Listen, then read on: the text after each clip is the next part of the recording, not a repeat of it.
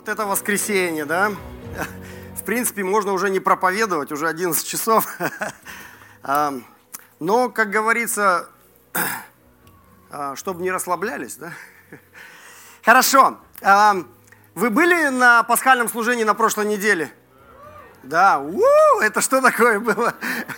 А, хорошо, хорошо. Вам понравилось? Да, да. Что вам понравилось? Танцы. А что, танцы были? Да. Что еще понравилось? Плов, да, плов шикарный был. Для тех, кто успел покушать. Организация. Организация. Что еще понравилось? Хвала. Что еще? Да. Дети как выступали? Да. Вообще праздник э, Пасхи это очень хороший праздник. Но вопрос, что дальше? Да? А, Христос воскрес, все радовались, что Христос воскрес. Но что это на самом деле значит? А, как это событие, то, что Христос воскрес, должно влиять на нас? Я на прошлой неделе, у нас была встреча старейшин, я спросил у них, они сказали, 1 Коринфянам 15 глава. Я говорю, хорошо. Поэтому старейшины попросили сегодня нам э, читать вместе 1 Коринфянам 15 главу как раз о том, что же праздник Пасхи, что же идея воскресения Христова значит для нас с вами. Поэтому давайте откроем сегодня, сегодняшний отрывок и прочитаем э, с 1 по 34 стих. Если у вас есть Священное Писание, давайте будем вместе читать. И вот что говорит Павел. «Э, «Напоминаю вам, братья, Евангелие, которое я благовествовал вам, которое вы и приняли, в котором и утвердились, которым и спасаетесь, если преподобное удерживаете так, как я благовествовал вам, если только нечетно уверовали. Ибо я первоначально преподал вам, что и сам принял, то есть, что Христос умер за грехи наши по Писанию, и что Он погребен был, и что воскрес в третий день по Писанию, и что явился Кифе, потом двенадцати, Потом явился более, нежели пятистам братьев в одно время, из которых большая часть до ныне в живых, а некоторые и почили. Потом явился Якову, а также всем апостолам, а после всех явился мне, как некоему извергу. Ибо я наименьший из апостолов и недостоин называться апостолом, потому что гнал церковь Божью. Но благодатью Божией есть то, что есть. И благодать его во мне не была тщетна, но я более всех их потрудился – не я, впрочем, а благодать Божья, которая со мною. Итак, я ли, они ли, мы так проповедуем, и вы так уверовали. Если же о Христе проповедуется, что Он воскрес из мертвых, то как некоторые из вас говорят, что нет воскресения мертвых? Если нет воскресения мертвых, то и Христос не воскрес. А если Христос не воскрес, то и проповедь наша тщетна, тщетна и вера ваша – Притом мы оказались бы лжесвидетелями о Боге, потому что свидетельствовали бы о Боге, что Он воскресил Христа, которого Он не воскрешал, если, то есть, мертвые не воскресают. Ибо если мертвые не воскресают, то и Христос не воскрес. А если Христос не воскрес, то вера ваша тщетна, вы еще во грехах ваших. Поэтому и умершие во Христе погибли. И если мы в это только жизни надеемся на Христа, то мы несчастнее всех человеков. Но Христос воскрес из мертвых, первенец из умерших. Ибо как смерть через человека, так и через человека воскресение мертвых. Как в Адаме все умирают, так и во Христе все живут. Каждый в своем порядке. Первенец Христос, потом Христовы в пришествии Его. А затем конец, когда Он предаст царство Богу и Отцу, когда упразднится всякое начальство всякую власть и силу, ибо Ему надлежит царствовать доколе не изложит всех врагов под ноги свои. Последний же враг истребится смерть. Потому что все покорил под ноги его. Когда же сказано, что ему все покорено, то ясно, кроме того, который покорил ему все. Когда же все покорит ему, тогда и сам сын покорится покорившему ему, ему все ему, да будет Бог все во всем. Иначе, что делают крестящиеся для мертвых, если мертвые совсем не воскресают? То для чего и крестятся для мертвых? Для чего и мы ежечасно подвергаемся бедствиям? Я каждый день умираю. свидетельствую о том похвалою ваши братья, которую я имею во Христе Иисусе Господе нашим, по рассуждению человеческому, когда я боролся со зверями в Ефесе, какая мне польза, если мертвые не воскресают? Станем есть и пить, ибо завтра умрем. Не обманывайтесь. Худые сообщества развращают добрые нравы. Отрезвитесь как должно и не грешите, ибо к стыду вашему скажу, некоторые из вас не знают Бога. Аминь. А, вот такое Слово Божье.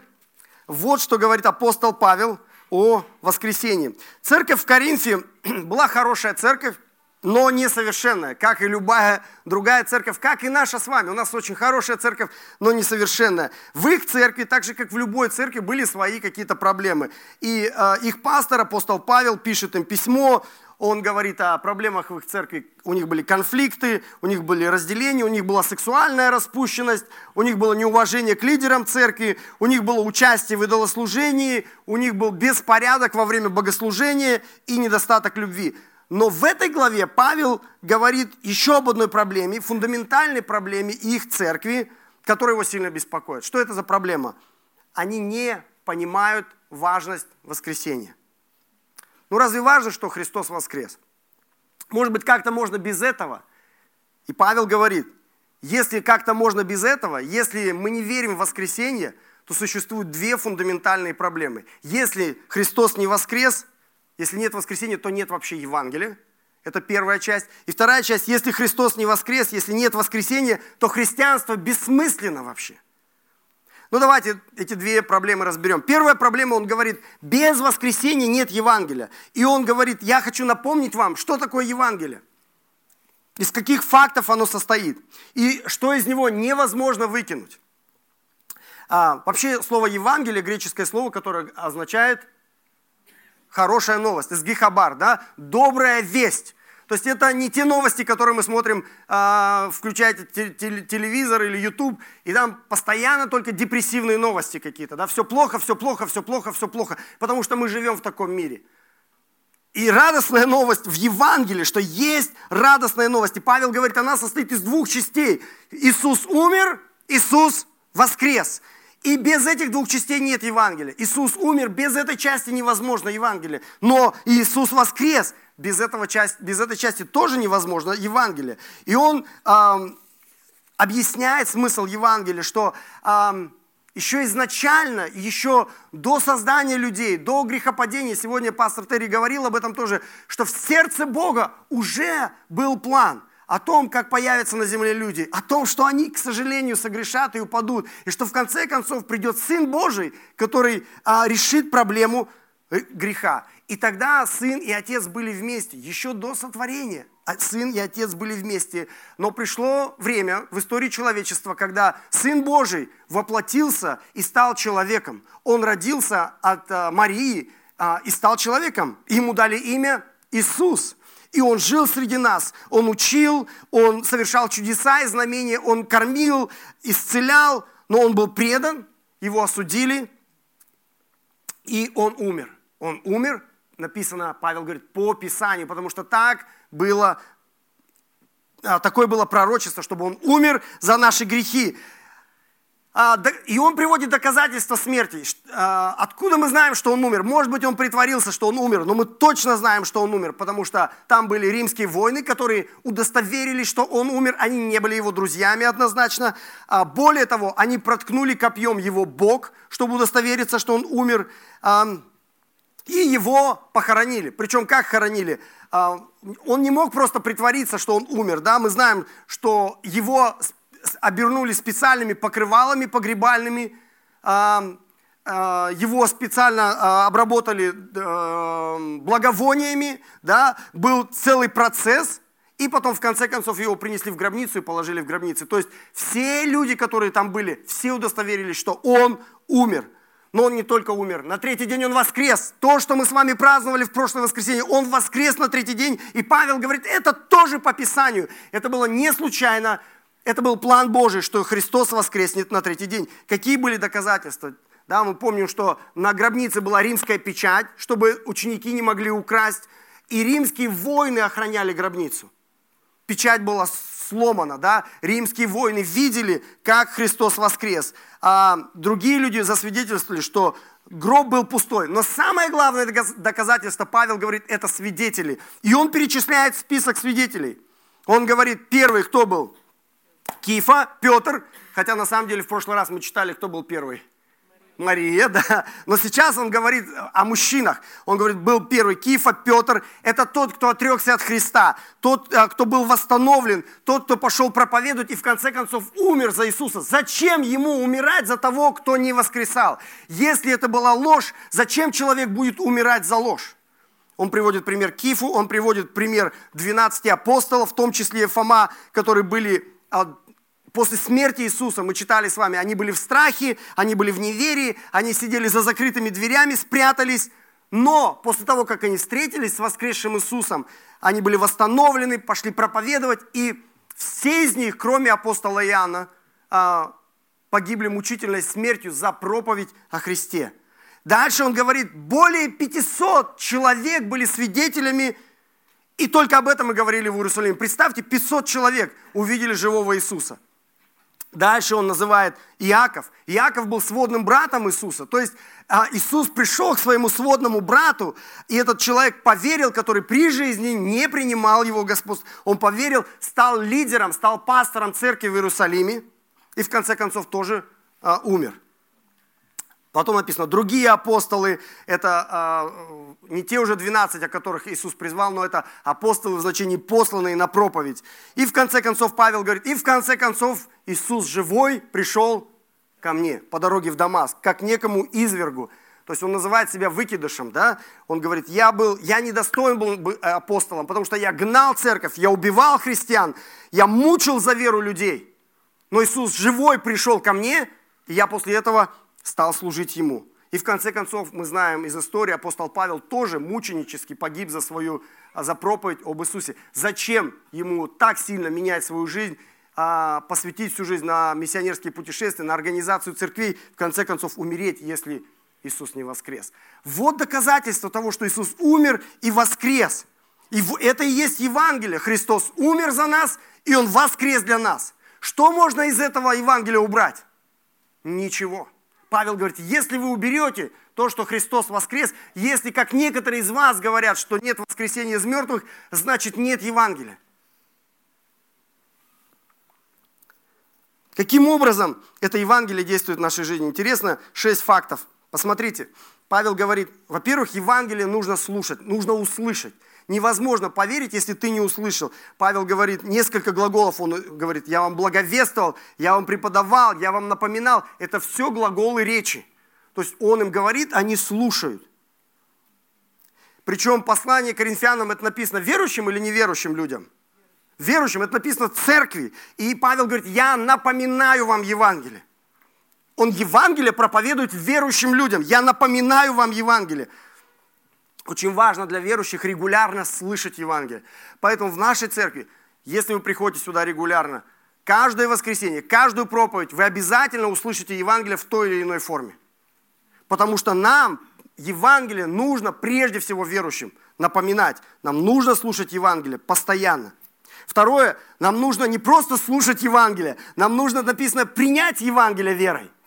А, это э, человека невозможно заставить. Иногда люди приходят, кого-то приводят, говорят, пастор, а, покайте ее или покайте его. Мы не можем никого покаять, мы не можем никого заставить уверовать. Это решение человека, добровольное решение, решение веры. Человек верой. Невозможно веру запихать в человеку. То есть человек должен верой сказать, да, я верю, что Иисус умер за меня и воскрес для меня. И Павел говорит, вы верой услышали, верой приняли это Евангелие. Но принять Евангелие важно, но это не конец пути. Это только начало. Иногда люди в прошлое воскресенье много было гостей. Кто-то молился молитвой покаяния первый раз. И, и кто-то радовался за это, слава Богу. Но, дорогие мои, не успокаивайтесь, не думайте, что человек помолился один раз молитвой покаяния, и все, э, это конец пути. Это только начало пути. Там написано, нужно утверждаться в Евангелии верой. Павел говорит, Напоминаю вам, братья, Евангелие, которое я благовествовал вам, которое вы и приняли, в котором и утвердились. Нам нужно утверждаться в этом Евангелии. А, можем ли мы это о себе сказать? Можешь ли ты про себя сказать, что ты утвержден в Евангелии, что ты понимаешь Евангелие, и каждый день живешь этой новостью, что Иисус умер и воскрес? Это утверждение, это фундамент нашей веры, это фундамент наших отношений с Богом. Утверждайтесь верой в Евангелие. А зачем нам утверждаться каждый день в Евангелии? А потому что Евангелием мы спасаемся. Четвертое, он говорит, вы спасены, вы спасаетесь этим Евангелием.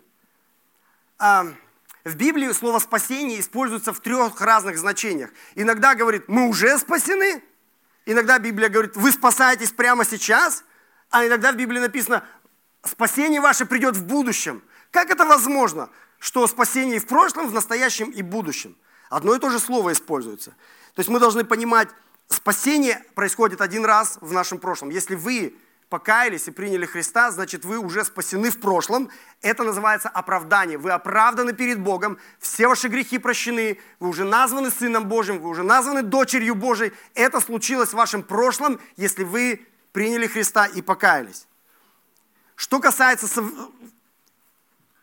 сейчас, да, а, Спасение происходит каждый день. Этот процесс называется освящение. То есть, когда вы наполняетесь а, Духом Божьим, наполняетесь Словом Божьим, и происходит процесс трансформации, что каждый день мы становимся больше похожими на нашего Господа Иисуса Христа. Это тоже процесс э, называется спасение. Но третья часть спасения ждет нас в будущем. Этот процесс называется прославление, когда мы встретим войдем в Царство Небесное, встретим Бога, встретим Иисуса Христа лицом к лицу, написано, все мы изменимся. Все то, что вы ненавидите в себе, все то, что вас раздражает в себе, ваши грехи, ваши ошибки, ваши глупости, все это изменится, и мы станем как Иисус. И этот процесс спасения называется прославление. То есть вот эти три части спасения. И когда Павел говорит о спасении э, э, какое-то время – в настоящем продолжительном времени, он имеет в виду нашу трансформацию, наше освящение. Это мы делаем через Евангелие. Да? А мы спасаемся верой. Каждый день. Что же нам делать, если есть грех в нашей жизни? Мы все ошибаемся, все грешим, рано или поздно. Может быть, сегодня утром по дороге в церковь вы уже нагрешили в мыслях, в словах, а, какой-то конфликт, может быть, был. Бывает, со всеми бывает. Что нам делать, если есть грех в нашей жизни? Пятый пункт. Евангелие нужно удерживать верой. То есть, когда приходит грех в твою жизнь, когда ты совершаешь глупость, первая твоя реакция какая? Все, все пропало, гореть мне в аду. Да? То есть мы начинаем наворачивать, мы начинаем думать, все, я, как я так, я Бога подвел, Бог, мне так, э, Бог меня простил, искупил, Иисус за меня умер, а я опять согрешил и у нас опускаются руки. И у нас мы уже ничего не хотим. Ни, писать, ни Писание читать, ни в церковь ходить, ни служить, ни любить. Ничего не хотим. Потому что мы зацикливаемся на своей греховности. Но здесь написано, нам именно в эти моменты, когда тебе плохо, именно в моменты, когда у тебя есть грех в жизни, тебе как никогда нужно держаться Евангелия. А у тебя, да, проблемы, депрессия, ну куда идти? Ты приходишь обратно к Евангелию каким бы я ни был, Иисус знал это 2000 лет назад. И Он умер за меня, и Он воскрес для меня. И это единственная моя надежда. Это единственное, за что я буду держаться. Это плод моего спасения. Я буду держаться за Евангелие, и Бог вытащит меня из этого греха. Поэтому Павел говорит, держитесь, удерживайте Евангелие во втором стихе. И в третьем стихе он говорит, но не думай только о себе. Столько людей вокруг, которым нужна эта радостная новость, нужно это Евангелие, передавай дальше, передавай эту эстафету. Посмотрите третий стих, там написано, ибо я сам первоначально преподал вам, что и сам принял. То есть он принял эстафету, передал вам, чтобы вы передавать эту эстафету дальше, что Христос умер, и дальше он объясняет это Евангелие. И он говорит, и вы теперь держите это Евангелие верно, не меняйте эстафетную палочку и передайте эту эстафетную палочку дальше без изменений. Сегодня мы с вами, дорогие мои, сидим здесь, э, в городе Нур-Султан, церковь Шанарак, перед лицом Богом. Почему мы здесь сидим? Потому что все поколения верующих, которые жили до нас, две тысячи лет, они передавали эту эстафетную палочку Евангелие следующему поколению, следующее поколение, следующему поколению, до тех пор, пока эта эстафетная палочка не дошла для нас.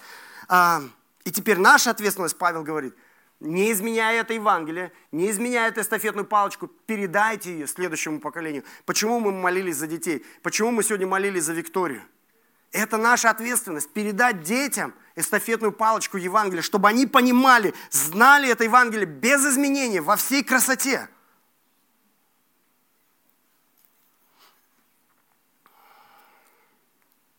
Напоминайте Евангелие людям вокруг. Когда вы последний раз передавали Евангелие? Иногда люди говорят, ну я не умею. Не умеем, не, не умеешь, научим. Да? У нас есть замечательный Тимур, Марина, а у нас есть программа ВЕ, после служения найдите Тимура, Марину, скажите, не отпускайте, скажите, научите меня рассказывать Евангелие, если вы хотите хорошо рассказывать. Но не обязательно идти на какие-то курсы по ВЕ. Вы же все можете повторить четыре слова. Иисус умер, Иисус воскрес. Это простые четыре слова. Это и есть Евангелие.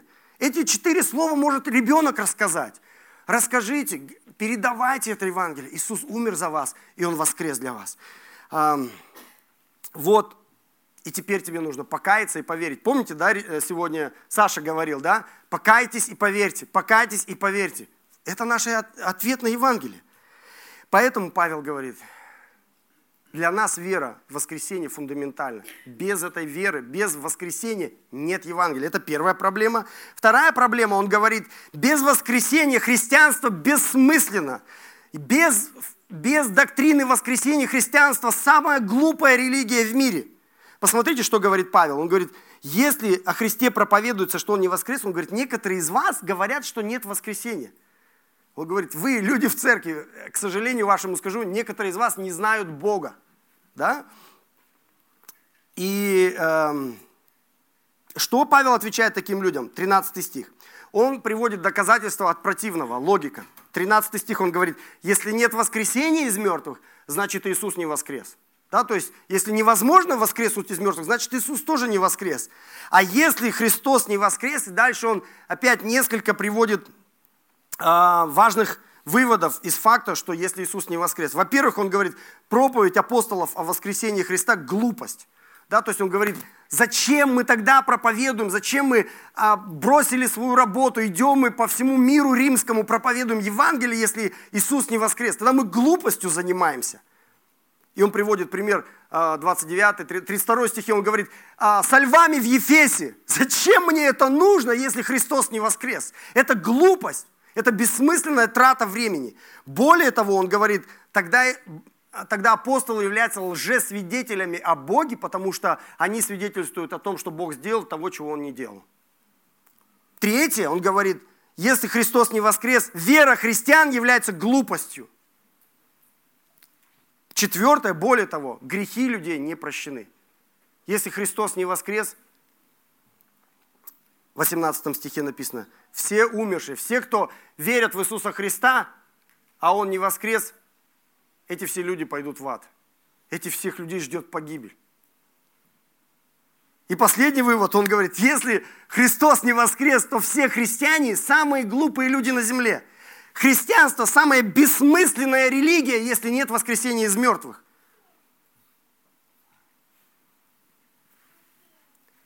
И вывод какой? В 20 стихе он говорит, Христос воскрес. Вот почему Пасха является самым грандиозным событием в жизни христиан. Потому что это фундамент нашей веры. Не умножение, э, не умножение хлебов, не хождение по воде. Иисус много чудес совершил. Но самый фундамент – это Его смерть и Его воскресение. Вот что мы с вами праздновали в прошлые выходные. Вот что, как это должно влиять на нашу жизнь. Без этого нет Евангелия, без этого нет христианства. Иисус воскрес. Написано в 20 стихе. Он первый, но Он не последний. Он открыл всем людям двери в вечную жизнь. Он для нас остановил силу смерти. И дальше апостол Павел опять напоминает им Евангелие с 21 по 28 стих. Он только что рассказал им Евангелие, он говорит, подождите, для тех, кто не понял, я еще раз расскажу вам Евангелие. И он опять повторяет, в одной главе несколько раз повторяется Евангелие. Он говорит, что возвращается к Адаму. Да? Вы знаете, что э, генетически все люди, э, если ну, исследование ДНК, что все люди являют, э, имеют общего прародителя. То есть э, генетики об этом говорят, называют его э, Адам, да, ну как бы вот по-библейски. Но это на самом деле так. То есть у нас, у всех есть общая ДНК исторически. Э, и этого праотца нашего звали Адам, Слово Божье говорит – и когда-то давным-давно Адам радостно жил в Царстве Небесном, в Эдеме, в раю, в присутствии Бога. Он не знал ни горя, ни болезней, ни слез, не было конфликтов, не было нужды, не было стрессов, не было голода, не было депрессии, не было разочарований, не было смерти, не было пробок на дорогах. Хорошее место. Но однажды Адам все испортил. Однажды Адам согрешил, он не послушался Бога и сделал то, что не должен был делать. И этот грех разлучил его со святым Богом навсегда. Адам был изгнан из рая, это бытие, а, первые три главы можете прочитать дома. Адам был изгнан из рая, лишился всего, что имел. В его жизнь пришли нужда, страдания, слезы, злость, смерть. Все это пришли к Адаму из-за его греха. И всю свою жизнь Адам сожалел, что а, он лишился этой жизни в раю и мечтал вернуться, но грех не позволял ему вернуться. Да, там был Херувим, написано а, с огненным мечом. Потом мы читаем, у Адама родились дети, а у этих детей свои дети, а у тех детей свои дети. И каждое последующее поколение человечества рождалось с грехом в сердце и тоской по потерянному раю. И каждое поколение людей жило мечтой вернуться домой, вернуться к любящему Богу, но не могло вернуться туда из-за наших грехов. И люди все больше грешили, все больше бунтовали против Бога. Иногда в истории человечества появлялись люди, которые как-то говорили, понимая, что грех – это наша проблема, пытались исправить своими силами, придумывали какие-то нравственные правила, философии, разные религии для того, чтобы избавиться от греха. Но до сих пор это не дало никакого плода и результата. Люди все равно грешат. Грех Адам царствовал и продолжает царствовать в каждом рожденном в этом мире человеке. Даже сейчас при всем развитии нашей науки, религии, культуры, искусства, люди продолжают грешить, совершать злые дела словами и мыслями. Три месяца назад кто мог, кто мог поверить, что на Украине будет война? Три месяца назад казалось это какой-то сюрреализмом. Вот сейчас реально умирают, гибнут люди. Ну, откуда это? Да? Откуда и, и Писание говорит откуда. Это наш грех. Но это как бы такая, да, мы все можем говорить, вот там все плохо. Но если посмотреть внутри, а у меня внутри все хорошо. Даже сегодня утром я, скорее всего, согрешил. В мыслях, в словах, в делах. Был какой-то эгоизм, была гордыня, э, была лень, может быть. У нас очень много разных видов грехов. И какие-то нас раздражают, а какие-то мы очень любим – и это факт, потому что мы все дети Адама. Но из-за этого нас ждет суд и смерть. 21-22 стихе написано, всех людей на земле, мы все когда-то умрем, и нас всех ждет суд и смерть. И вечное отделение от Бога и Его Царства. Из-за нашего греха никто из нас своими силами никогда не сможет вернуться туда, откуда пришел Адам. И тут Павел говорит, но в истории был другой человек, его имя Иисус Христос. Когда-то он, как Адам, тоже жил радостно в Эдеме, в присутствии Бога, не зная ни горя, ни болезней, ни слез, ни конфликтов, ни нужды, ни голода, ни разочарований, ни смерти. Он жил там еще до Адама. Но в отличие от Адама, Иисус не был изгнан из рая. Он покинул Эдем добровольно. Он пришел на землю, чтобы показать людям Божью любовь. И в отличие от Адама, Иисус не послушался дьявола, когда тот его скушал. В отличие от Адама, он не согрешил ни в делах, ни в словах, ни в мыслях. Но его все равно предали, арестовали, судили и распяли на кресте. За нас, за наши грехи. Иисус умер, его похоронили, поставили стражу, но на третий день он воскрес. Вот что мы с вами празднуем. Да, и воскресший Иисус послал своих учеников проповедовать радостную новость, проповедовать Евангелие, делиться с людьми, чтобы все люди на земле услышали, поверили, покаялись, обратились, приняли водное крещение, пошли за ним домой в Эдем. Туда, тот Эдем, который мы с вами потеряли. И теперь Иисус открыл нам дверь обратно домой, в Царство Небесное. И кто услышит это и отвергнет Христа – тот останется сыном Адама навсегда. Нет другого способа получить спасение, кроме как в Иисусе Христе. Если человек слышит о Христе и отвергает, он сын Адама по природе, и его ждет суд и смерть. А те, кто поверят в Евангелие, те, кто примут господство Христа, те, кто покается, станет Сыном Божьим. их ждет воскресение после смерти и Царство Небесное. Интересно, сколько вот с людьми разговариваешь, сколько у людей разных идей, что будет после смерти. Кто-то говорит, ну после смерти ничего не будет, просто свет выключат и все. Слышали такую, такие варианты? Да, ну многие люди так верят, ничего не будет. Просто закопали тело, свет выключился, все. Кто-то верит э, в реинкарнацию, да, что будет перевоплощение. Кто-то верит, что будет какие-то там весы, и Бог будет взвешивать добрые и злые дела. То есть у людей очень много странных идей вообще. Но Слово Божье что нам говорит? Иисус сказал, я есть воскресение и жизнь. Верующий в Меня, если и умрет, оживет. Всякий верующий в Меня не умрет вовек. Вот что говорит Слово Божье. Вот что ждет человека после смерти. Человека, который принял жертву Христа. И через жертву Христа наши грехи прощены. У нас новое сердце, у нас новый дух, у нас новые желания, новые ценности, новые цели, новая семья, а, новое будущее. Мы не становимся совершенными людьми, да, но Бог обновляет нас из, а, изо дня в день. И нас ждет новое будущее. Какое будущее? Будущее Царства Небесном. В каком состоянии мы там будем жить? Мы там будем как привидения летать, как духи – Написано, мы будем там в теле, в физическом теле. Мы сможем трогать. Мы сможем что делать? Огород копать, на велосипеде кататься, за столом сидеть, кушать. Это будет замечательная жизнь в новом теле. Иисус дает своим последователям такую возможность. В 21 стихе написано, нас ждет физическое воскресение. Все, кто во Христе, оживут. Когда? 23 стих. Сначала Иисус воскрес, Он вознесся, вернется, и все, кто в Него верят, воскреснут. И на земле, и на небесах будет установлено Царство Божие, 24 стих, все враги будут поражены. И 25 стих, и 26 стих написано, последний враг будет истреблен, смерть, смерти больше не будет. И какой вывод, 34 стих, Павел говорит, существует только два царства, царство Адама и царство Иисуса – вы выбираете, в каком царстве вы хотите жить и в каком царстве вы хотите провести вечность.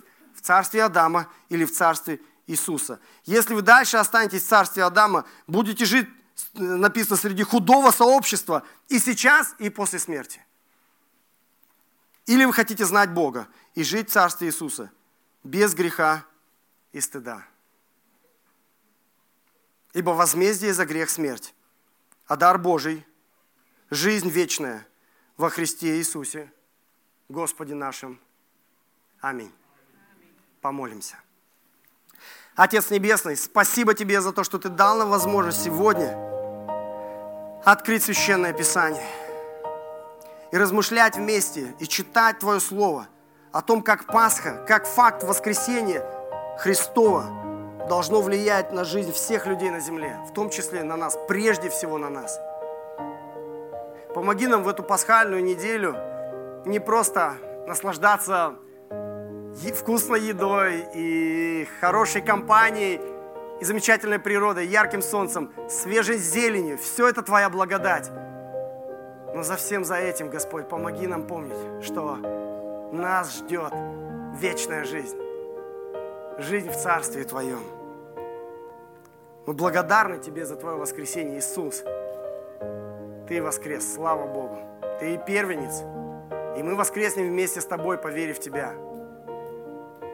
Иисус, если в этом зале есть еще люди, которые до сих пор еще не верят в Тебя, я прошу, чтобы Ты коснулся их Духом Святым прямо сейчас, и чтобы каждое сердце могло открыться для Тебя и помолиться простой молитвой. Иисус, я благодарю Тебя, что Ты умер и воскрес за меня и для меня, и за всех людей на земле. Спасибо, что Ты принес Царство Небесное сюда на землю. И спасибо, что Ты теперь ведешь нас в Царство Небесное. И мы будем жить вечно. В обновленном теле. Измененные. э, И будем похожими на Тебя. И не будет уже ни греха, ни слез, ни страданий, ни конфликтов. Но будет радость, мир и любовь, и гармония в Твоем Царстве. Но пока мы здесь, пока мы по эту сторону Эдемских ворот, напоминай нам Евангелие. Дай нам верить в это Евангелие, держаться этого Евангелия и передавать это Евангелие другим людям, которых Ты посылаешь в нашу жизнь. Чтобы мы были благословением для этих людей. Дай нам любить Тебя на этой неделе. И дай нам любить ближних наших, как Ты заповедовал нам. Во имя Иисуса молимся. Аминь.